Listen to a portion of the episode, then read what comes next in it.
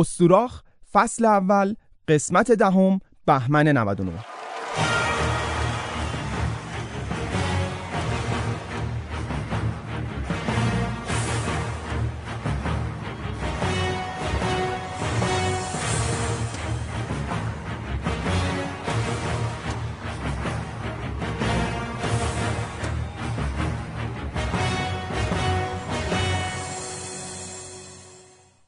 ایژیاس چند تا زنگ گرفت.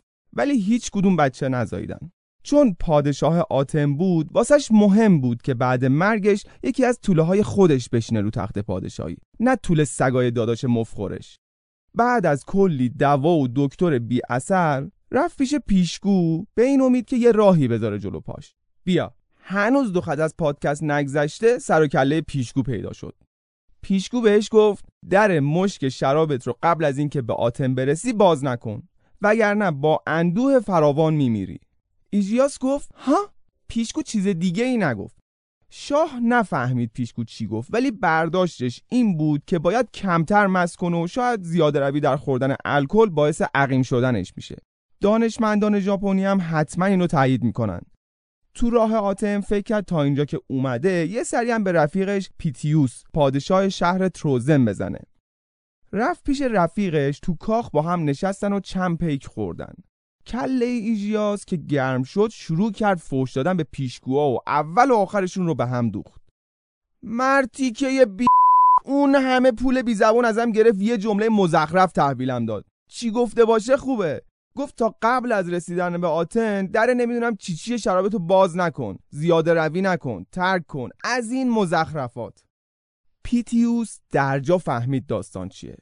منظور پیشگو این بود که ایژیاس اگه تو راه برگشت به آتن اقدام به بچه دار شدن بکنه حتما بچه دار میشه.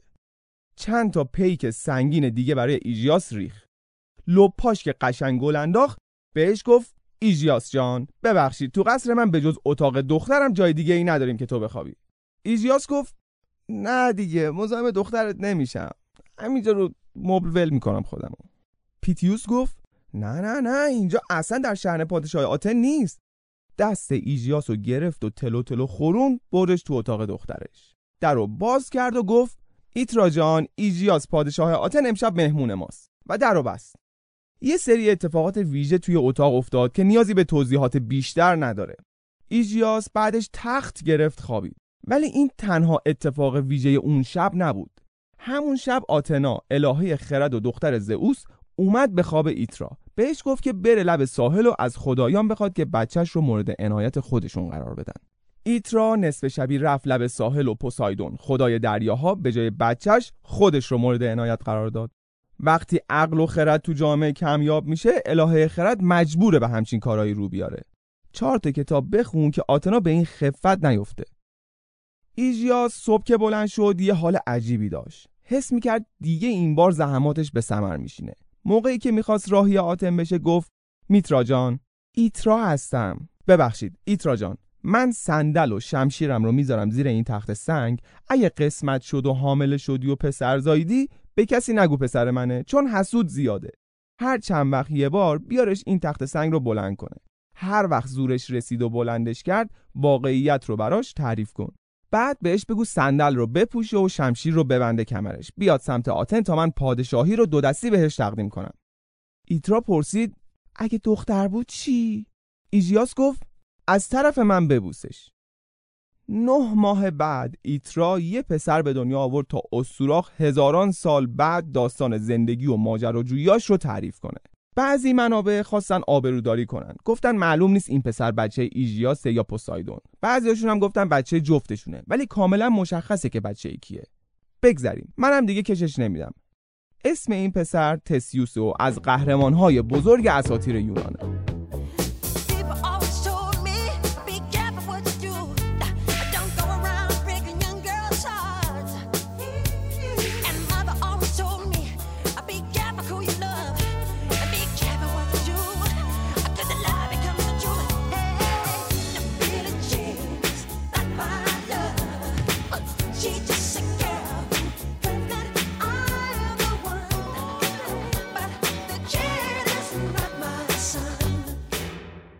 تسیوس تو ناز و نعمت کاخ بزرگ شد.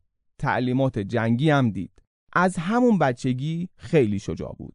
یه سری هرکول اومد مهمون بابا بزرگش پیتیوس شد. پوست شیری که همیشه رو دوشش بود رو در آورد و گذاشت رو تاقچه.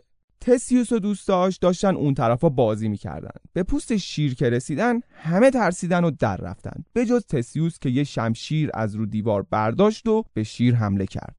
هرکول از این حرکت تسیوس خیلی خوشش اومد و بهش گفت آفرین پسر شجاع تو حتما قهرمان بزرگی میشی. اثر تشویق رو بچه ببین. اگه دعواش می‌کردن می‌گفتن چرا شمشیر رو از رو دیوار برداشتی؟ این بچه دیگه انگیزه قهرمان شدن تو وجودش رشد می‌کرد. معلومه که نه. یه ارازل و اوباشی می‌شد مثل همینایی که چند دقیقه دیگه می‌خوام داستانش رو بگم. تسیوس خیلی زود به اندازه قدرتمند شد که تخت سنگ رو برداره. یه دونه از این راویای زرنگ اساتیر گفته وقتی سنگ رو بلند کرد 16 سالش بود. قشنگ مشخصه بقیه منابع رو خونده بعد با خودش گفته خب من چی می‌تونم به داستان اضافه کنم که امضای خودم باشه؟ آها عدد 16 باشه بابا تو خاص تو یونیک. مادر تسیوس داستان رو براش تعریف کرد ولی بهش گفت که به کسی نگه پدرش کیه چون حسود زیاده. تسیوس با اراده قوی و با انگیزه بالا صندل ها رو به پا کرد شمشیر رو بس به کمرش و آماده رفتن به آتن شد. من با صندل نمیرم دمه در بسته خرید اینترنتیمو تحویل بگیرم اینا باهاش میرن سفر. مادرش گفت عزیزم دست پوسایدون به همراهت سفر بی خطری داشته باشی. تسیوس گفت ممنونم مامان. و راه افتاد سمت بیابون. مامانش گفت کجا میری؟ بیا سوار کشتیشو الان راه میفته من از راه دریا نمیرم. تو کشتی نهایتش باید با دریا زدگی و حالت تهوع دست و پنجه نرم کنم. می‌خوام تو راه آتن چند تا حرکت قهرمانانه بزنم که وقتی میشینم پیش بابام چیزی واسه تعریف کردن داشته باشم. اگه هرکولم بود همین کارو می‌کرد بسیار سفر باید تا شود خامی. نشود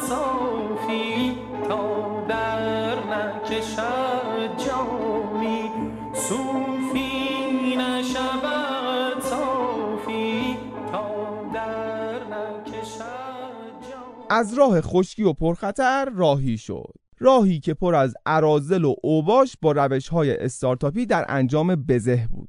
فقط دزد و راهزن تو این جاده بود. مسافر اصلا دیده نمی‌شد. اگرم یکی اتفاقی گم می‌شد و مسیرش می‌خورد به این جاده زنده به مقصدش نمی‌رسید. تسیوس سفرش رو آغاز کرد. هنوز چند صد متر از شهر دور نشده بود که به یه زورگیر به اسم پریفتیس برخورد. این اسم جزو حذویاته. اصلا لازم نیست حفظ کنی. اگه همین الان که 5 6 ثانیه از گفتن اسم زورگیره گذشته اسمش یادت رفته هم هیچ عیبی نداره. پریفتیس یه چماق برونزی داشت. سر گذر وای میستاد و هر کی رو که رد می‌شد تلکه می‌کرد و بعدش با چماق می‌زد تو سرش و میکشتش. تسیوس رفت نزدیک و گفت چه چماق خوشگلی داری؟ پریفتیس جواب داد برونزی داشت. خیلی هم خوش دسته. بیا نزدیک نشونت بدم. تسیوس گفت شرط میبندم برونزی نیست. توش چوب روکش برونزی داره. نه جون تو همش برونزه. ببین چه سنگینه. تسیوس چماق رو گرفت و زد تو سر پرفتیس و کشتش. چماق واقعا خوش دست بود. شد سلاح مورد علاقه تسیوس و برای کشتن بقیه خلافکارا ازش استفاده کرد. یکم جلوتر رسید به شخصی به اسم سینیس. سینیس مسافرها رو می‌گرفت و میبست به دوتا درخت کاج خم شده. بعد درختها رو ول می‌کرد و مسافر بدبخت می‌شد دوتا مسافر نصفه. تسیوس گرفتش و بستش به همون دوتا درخت و نصفش کرد. بعد با دخترش خوابید و کارش که تموم شد به راهش ادامه داد. دختر سینیس یه بچه هم زایید که مهم نیست و میشه ازش چشم پوشی کرد. سومین موجودی که باهاش دست به یخه شد فایا. یه گراز وحشی گنده بود. باهاش جنگید و کشتش. همین دیگه. تسیوس رفت تا رسید به بزهکار بعدی. اسم این شخص اسکایرون بود. اون یه تش میذاش وسط جاده و مسافرها رو مجبور می‌کرد که پاهاش رو بشورن. وقتی که مسافر بدبخت مینشست کنار تشت اسکایرون شوتش می‌کرد تو دریا و اونجا یه قوله دریایی آماده خوردنش بود. تسیوس رفت نشست کنار تشت. تا اسکایرون پاش رو گذاشت تو تشت تسیوس از پاهاش گرفت و پرتش کرد تو دریا. آخرین طعمه قوله دریایی شد اسکایرون مورد پنجم برای قهرمان بازی های تسیوس اسمش کرکیون کشتیگیر بود. اون به زور با مسافرا کشتی می‌گرفت. البته قبلش حق انتخاب بهشون می‌داد. می‌گفت یا با من کشتی می‌گیری و اگه باختی میکشمت یا کشتی نمی‌گیری که در اون صورت میکشمت. تسیوس در این مرحله کشتی فرنگی رو احترام می‌کنه و با حریف چغر خودش کشتی می‌گیره. خب دو کشتیگیر به روی تشک میاد تسیوس در مرحله قبلی پریفتیس، سینیس، فایا و اسکایرون رو شکست داده و به بازی نیمه نهایی رسیده. حالا زیر کتفای حریف می‌زنه. سعی داره ما یه کول انداز رو به دست بیاره. یه کول انداز جانانه می‌زنه و حریف رو به درک واصل می‌کنه. خسته نباشید دلاور خدا قوت پهلوان. باور کنید با صندل کشتی گرفتن کار هر کسی نیست. دیگه داشت شب می‌شد. تسیوس یه خونه رو دید که چراغاش روشنه.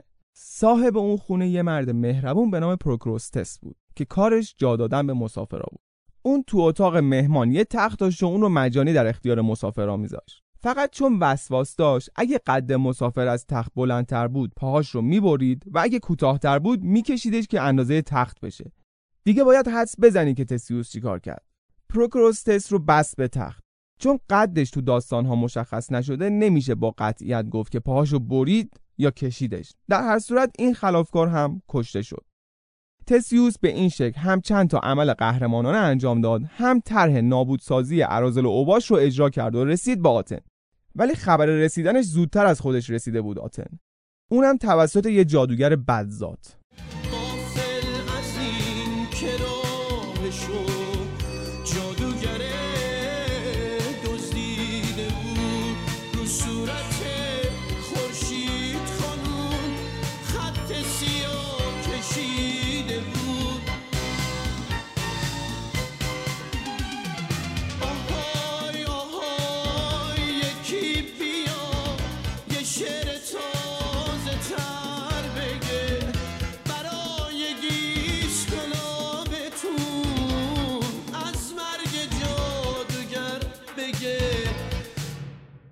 مدعا زن اون موقع بابای تسیوس. یه جادوگر بود. اون مشکل بچه دار نشدن ایژیاس رو حل کرد. به این صورت که ازش باردار شد و یه پسر زایید به اسم مدوس. مدعا تو گوی جادوییش یا تو آتیش یا تو هر چی که این جادوگر رو نگاه می‌کنن اومدن تسیوس رو دید. اومدن تسیوس به آتن مساوی بود با شاه شدنش و شاه نشدن مدوس.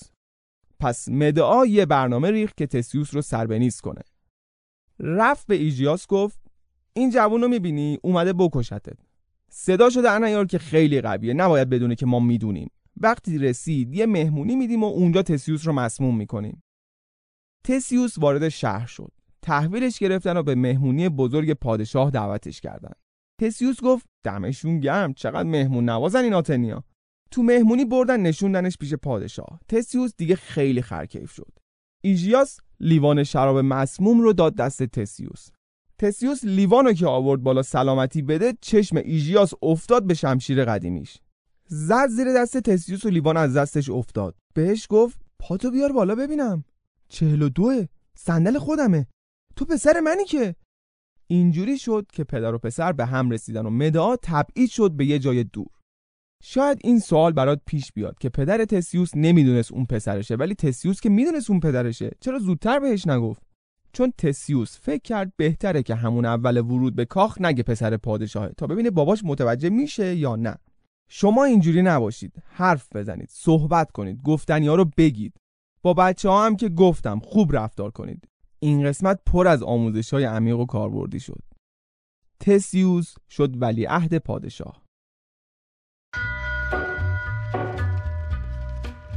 تسیوس تو به کی رأی میدی؟ من به والتر وایت رأی میدم. تو که دروغ تسیوس کارش همیشه بلوف چی بازی می‌کنی؟ تبانی. یه بازی جدیده خیلی باحاله. بچه آماده این یک دو سه. کارتا رو برگردون ایول. خب حالا جان ویک و جیکسا باید با هم دوئل کنن. میشه ما هم آخرین وصیتمون یه بار بازی کنیم وصیت؟ شما کی هستین اصلا؟ چطوری اومدین تو قصر ما قربانی امسالیم دیگه اومدیم بریم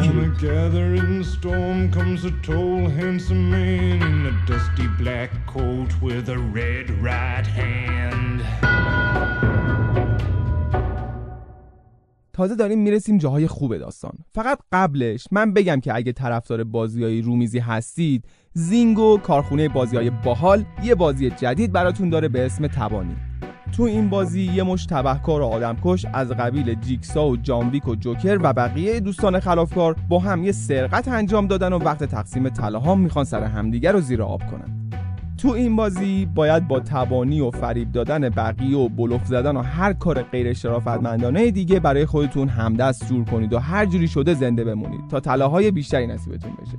در گوشی حرف زدن و چشمک زدن و هر جور ارتباط با رعایت پروتکل های بهداشتی تو این بازی آزاده. راه های کسب اطلاعات بیشتر در مورد بازی تبانی رو تو هر برنامه ای که داری استوراخ گوش میدی همین دورو برا پیدا می‌کنی.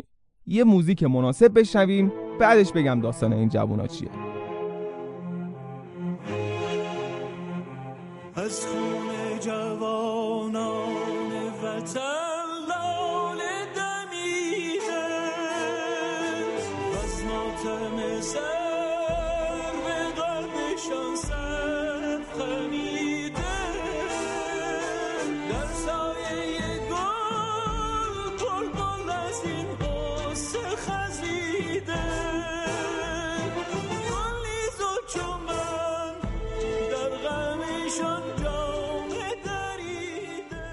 این یه داستان دیگه است که باید از اولش تعریف کنم.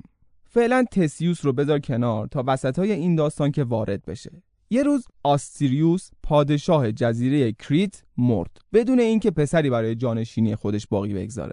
معلوم نیست پادشاه های یونان با خودشون چی کار می‌کردن که اکثرشون اجاقشون کوره. سالم زندگی کنید خب. اما زن این پادشاه به اسم یوروپا از الطاف زئوس بی بهره نموند. ازش پسری داشت به اسم مینوس که واسه پادشاهی کریت دندون تیز کرده بود. مینوس رفت پیش پوسایدون خدای دریاها و گفت عمو جان الان شهر کریت بی پادشاهه ولی نمی‌ذارن من پادشاهشم میشه یه لطفی در حق من بکنی؟ یه گاو از طرف خودت برا من بفرست که مردم شهر منو به پادشاهی قبول کنن. منم بعدش همون گاو رو برات قربونی می‌کنم. پوسایدون گفت برو تو طویله اون گاو سفید گنده رو بردار ببر. فقط سریع قربونیش کن امشب مهمون دارم. مینوس با یه گاو سفید برفی خوشگل و خیلی بزرگ رفت تو شهر. به مردم و رقیباش گفت این گاو سفید رو می‌بینید؟ از این به بعد من پادشاهم. مینوس وقتی رو تخت پادشاهی نشست دلش نیومد گاو سفید رو به اون خوشگلی رو قربونی کنه. به جاش یه گاو شیر رنگ چرک زشت معمولی برای پوسایدون قربونی کرد. پوسایدون جلوی مهموناش خیلی شرمنده شد چون گاوه کوچیک بود و غذا کم اومد. شاکی شد و کاری کرد که پاسیفای زن مینوس عاشق گاو سفید یا گاو کریتی بشه. پاسیفای گاو رو که دید انگار بلا نسبت پارسا پیروزفر رو دیده. پاهاش شل شد. رفت پیش دیدالوس هنرمند و مخترع بزرگ و معروف کریتی. کسی که آوازه اختراعاتش تو کل یونان پیچیده بود و بعد هفایستوس خدای صنعتگری و آتیش ماهرترین فرد در زمینه ساخت گجت بود. بهش گفت هر اختراعی که دستته بذار زمین سریع یه گاو چوبی تو خالی درست کن. یه سوراخ جلو داشته باشه یه سوراخ بزرگتر پشتش. دیدالوس گفت سرورم سوراخ جلو رو متوجهم که برای نفس کشیدن باید باشه. سوراخ عقب برای چیه؟ ملکه گفت تو به این چیزاش کاری نداشته باش گستاخ. چیزی که گفتم و بساز. وگرنه میگم سربازا یه سوراخ گنده به بدنت اضافه کنن. دیدالوس یه گاو چوبی درست کرد که خیلی شبیه گاو معمولی بود. ها هم که خب گاون دیگه. فرق گاو چوبی و گاو واقعی رو نمی‌فهمن. پاسیفای با این سازه حرفه‌ای تونست گاو کریتی رو رام خودش کنه و ازش باردار بشه. حاصل این نزدیکی کسی نبود جز مینوتور. یه قول با سر و دم گاو و بدن انسان که خیلی وحشی بود و از گوشت انسان تغذیه می‌کرد.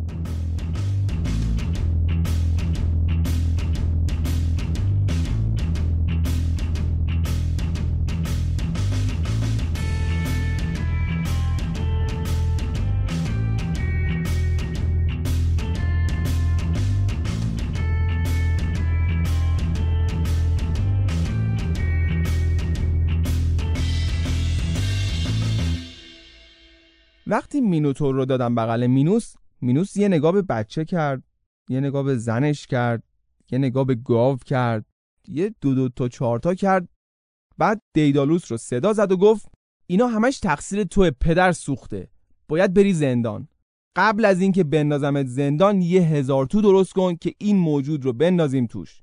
این گاو چوبی رو هم بردار ببر بسوزون چشمم بهش نیفته. مخترع بی مصرف مینوتور رو کردن تو هزار تویی که دیدالوس ساخت. غذاش رو که انسان زنده بود مینداختن تو هزار تو و اون بدبخت اونقدر اون تو میچرخید تا مینوتور پیداش کنه و بخورتش. همون موقع بود که پسر مینوس تو آتن کشته شد. مینوس به آتن و دورورش حمله کرد. خدایان هم با مینوس همراه شدند. پاندمی تا اون تو اون منطقه راه افتاد. مردم عقیم شدن رودا خشک شدن و دلار رسید به 50 تومن. آتنیا با این وحشی بازی های خدایان فهمیدن که هر جور شده باید مینوس رو راضی کنن وگرنه نسلشون سر یه آدم به انقراض میره. نشستن پای میز مذاکره. مینوس فرصت رو مناسب دید که بتونه برای مینوتور غذا جور کنه. به پادشاه آتن گفت حالا که زدید پسر دست گلم رو کشتید باید هر هفت سال یه بار هفت از قوی ترین پسر و هفت از خوشگل ترین دختراتون رو پیشکش کنید من بدم مینوتور بخوره. چقدر کم غذاست این مینوتور؟ آتن شرایط رو قبول کرد و قرارداد برنامه جامعه ارسال قربانی به کریت یا برجاقک امضا شد. اینجا دوباره برمیگردیم به تسیوس و اون 14 تا دختر و پسر که آماده رفتن بودن. تسیوس از ماجرا که با خبر شد گفت من دیگه بازی نمی‌کنم. باهاتون میام تا این گاو رو بکشم و جون جوانای آتنی رو نجات بدم.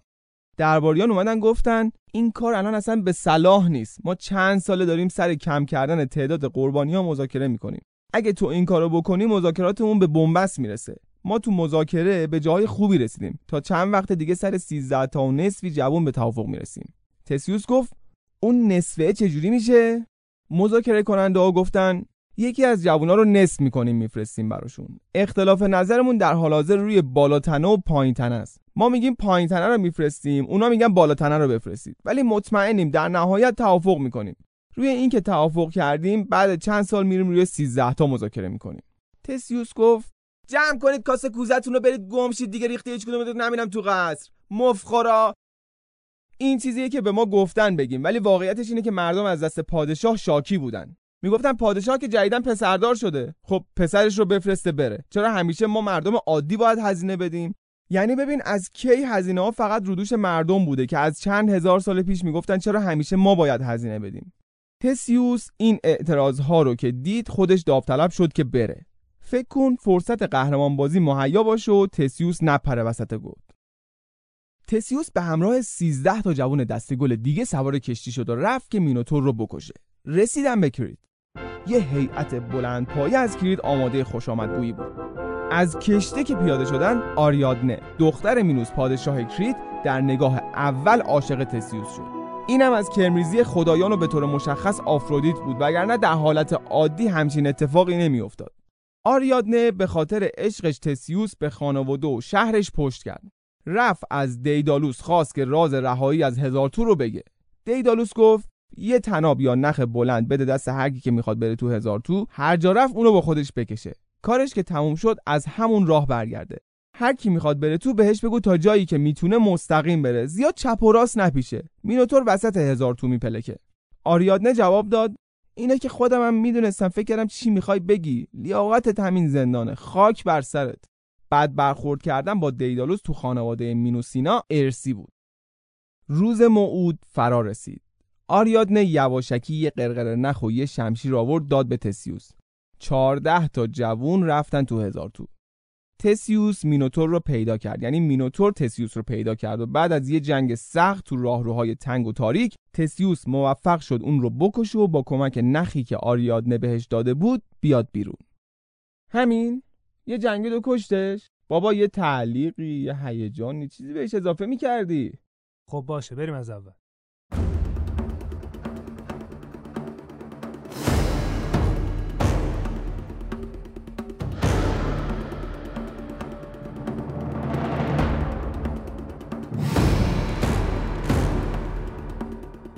تسیوس تناب رو توی دستش گرفته بود و توی تاریکی راهروها قدم برمیداشت. دیوارا همه شبیه هم بودن. راهروها فرقی با هم نداشتن. فقط یه چیز بود که هر بار با دفعه قبلی فرق داشت. صدای نعره های مینوتور که هر بار نزدیکتر می‌شد. صدای گودزیلا چرا گذاشتی؟ گفتم هیجانیش کن ولی دیگه نه انقدر صدا گاو بذار. یکم خشنترشو نداری؟ آها این خوبه. نخ در دست تسیوس داشت تموم می‌شد. نعره های مینوتور نزدیکتر از هر زمانی شده بود. تسیوس پیچید توی یه راه رو در انتهای اون راه رو یه سایه سیاه بزرگ دید. صدای نفس کشیدن های قول رو این بار واضح و بدون هیچ مانعی میشه هر دو منتظر یه حرکت از دیگری بودن که به سمت همدیگه حمله کنن. تسیوس و مینوتور به سمت هم هجوم بردن. صحنه جنگشون هم از رو فیلمش برمی‌داریم می‌ذاریم اینستاگرام. خوبه؟ آره اینجوری باز بهتر شد. بعد از کشتن مینوتور تسیوس دست آریادنه رو گرفت برد تو کشتی که ببره شهرشون و همونجا باهاش ازدواج کنه.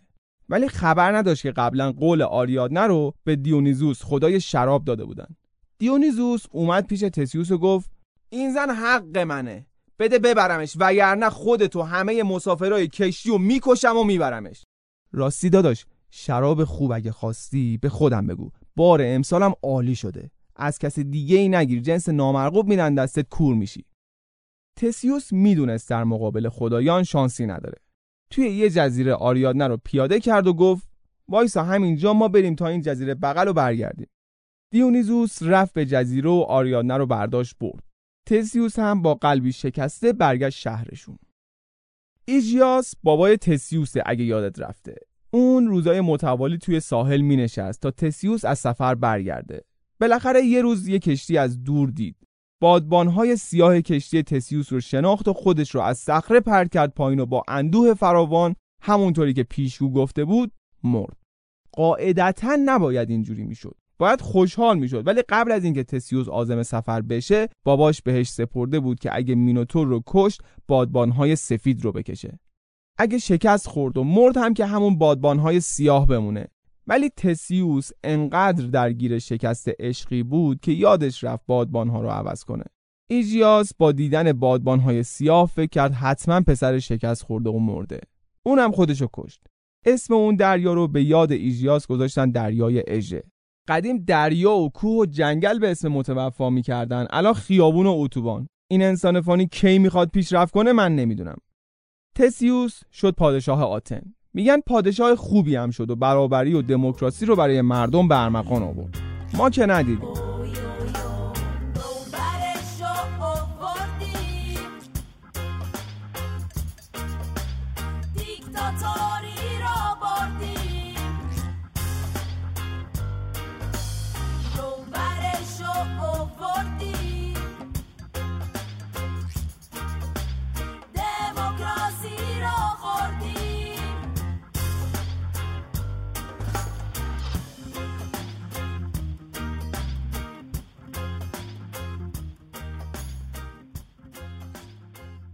تسیوس سالها پادشاه بود و داستانهای عشقی و اکشن زیادی هم براش اتفاق افتاد.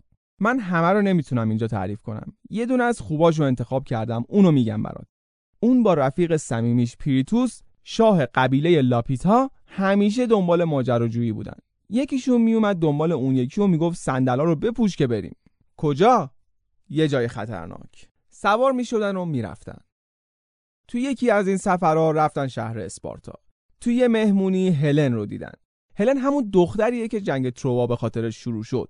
اون موقع هنوز خیلی بچه بود و جنگ تروا رو استارت نزده بود. ولی خوشگلیش بیش از حد تحمل این دو نفر بود. تسیوس و پریتوس هلن رو دزدیدن بردن آتن. سر اینکه کدومشون هلن رو برداره داشت دعواشون می‌شد. پریتوس به تسیوس گفت داداش تو هلن رو بده به من. خودم یکی رو برات پیدا می‌کنم که هم اندازه هلن خوشگل باشه هم بچه زئوس باشه. تسیوس گفت خوشگلتر از هلن تو دنیا نداریم. پریتوس جواب داد تو این دنیا شاید ولی تو دنیای مردگان یکی هست. بیا بریم دنیای مردگان پرسفونی رو بدزدیم و برداریم بیاریم. پرسفونی برای تو هلن برای من. حالا پرسفونی کیه؟ زن هادس خدای دنیای مردگان که طبیعتا میشه ملکه دنیای مردگان. تسیوس گفت بریم. ببین اگه زیادم بچه رو تشویق کنی اینجوری یابو برش میداره. هر دو سه باری که تشویقش کردی یه بارم بزن تو پرش یا بزن تو سرش که اعتماد به سقف کاذبش کار دستش نده. تسیوس و پریتوس دوتایی رفتن دنیای مردگان و رسیدن به قصر هادس هادس گرفت زندونیشون کرد. سالها تو دنیای مردگان زندانی بودن تا اینکه یه روز هرکول رو دیدن که داره میاد سمتشون. هرکول به تسیوس گفت تو اینجا چیکار می‌کنی؟ تسیوس گفت اومدیم پرسفونی رو بدزدیم گیر افتادیم. تو اینجا چیکار می‌کنی؟ هرکول جواب داد منم اومدم سربروس رو بدزدم ببرم. کمک می‌خوای؟ تسیوس گفت نه قربون دستت. ما خودمون خسته بودیم گفتیم یه مدت استراحت کنیم. هر وقت خستگون در رفت این قول و زنجیرا رو پاره می‌کنیم و میریم. هرکول گفت حالا تا اینجا اومدم. بذار کمکتون کنم. تسیوس با اکراه قبول کرد. هرکول تسیوس رو آزاد کرد. ولی وقتی خواست پریتوس رو آزاد کنه دنیای مردگان لرزید و چند تا تخت سنگ از سقفش افتاد پایین. هرکول به تسیوس گفت این رفیقت رو بجا بستن اگه بازش کنم دنیای مردگان رو سرمون خراب میشه. تسیوس و هرکول مجبور شدن پریتوس رو همونجا ول کنن. تسیوس برگشت دنیای زنده ها و هرکول رفت سربروس سگ سه سر نگهبان دنیای مردگان رو دزدید. تسیوس از دنیای مردگان که برگشت دید شهر آتن یه حاکم جدید پیدا کرده. اسم خیابونا هم که قطعا عوض شده و دیگه هلنی هم در کار نیست. رفت یکی از جزایر اطراف آتن و گفت من تسیوس حاکم قبلی آتن هستم. تازه از دنیای مردگان اومدم. چند روزی به من آب و غذا بدید تا برگردم آتن و حکومتم رو پس بگیرم. از بخت بد تسیوس پادشاه اون جزیره از دوستای صمیمی حاکم فعلی آتن بود. چند روزی از تسیوس پذیرایی کرد و اعتمادش رو جلب کرد. یه روز گفت بیا بریم جزیره رو بهت نشون بدم. وقتی رسیدم به لبه یه صخره بلند تسیوس و هل تو دریا. زندگی تسیوس قهرمان بزرگ و نامدار یونان همینجا به پایان رسید. ولی کار یونانی ها هنوز باهاش تموم نشده. میگم وقتی که داریوش بزرگ به یونان حمله کرد روح تسیوس دست به کار شد و به سربازای یونانی انگیزه داد تا ایرانیا رو تو نبرد ماراتون شکست بدن. بشکنه این دست که نمک نداره آقای تسیوس. اگه می‌دونستم آخرش اینجوری می‌خوای جواب خوبی ما رو بدی برات اپیزود نمیساختم. اونم با اون همه هیجان موقع کشتن مینوتور. جمع کن بریم. لیاقت ندارن این قهرمانای یونانی. هر قسمت باید ما رو ناراحت کنن. تا قهرمانای دیگه خدافظ بابا.